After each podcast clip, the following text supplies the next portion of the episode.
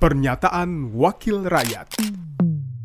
Pernyataan Habib Abu Bakar Al-Habsi, anggota Komisi 3 DPR RI, fraksi Partai Keadilan Sejahtera, daerah pemilihan Kalimantan Selatan 1, saat rapat kerja Komisi 3 DPR RI dengan Kepala Badan Narkotika Nasional Republik Indonesia terkait Komisi 3 DPR RI meminta penjelasan mengenai evaluasi kinerja pencegahan dan pemberantasan narkotika tahun 2021, rencana kerja BNN tahun 2022, tindak lanjut kesimpulan rapat tanggal 18 Maret 2021, Kamis 20 Januari 2022.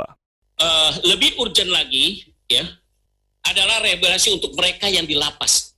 Bagaimana selama ini dilakukannya Pak? Saya sering nih Pak keliling Pak. Setiap saya ke dapil pasti saya mampir Pak karena mereka tentunya sebagai pengguna jaga perlu direhab ya.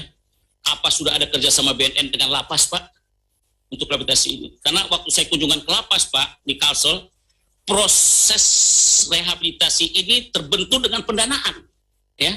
Seperti apa yang disampaikan Pak Safarudin itu benar Pak.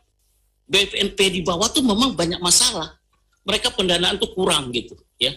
Saya nggak mengerti. Memang mungkin kita support ke BNN juga belum cukup berarti logikanya ya sehingga tidak mengalir ke bawah.